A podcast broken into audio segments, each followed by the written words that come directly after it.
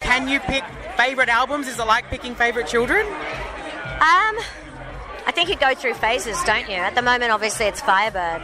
But there's been different moments where I've appreciated different albums. But, you know, as a rule, you try not to listen to your own music and let that be for other people. I think you live with it for so long when you're making it that once I've kind of done the final finishing touches, I, I tend to cringe any any time I hear it.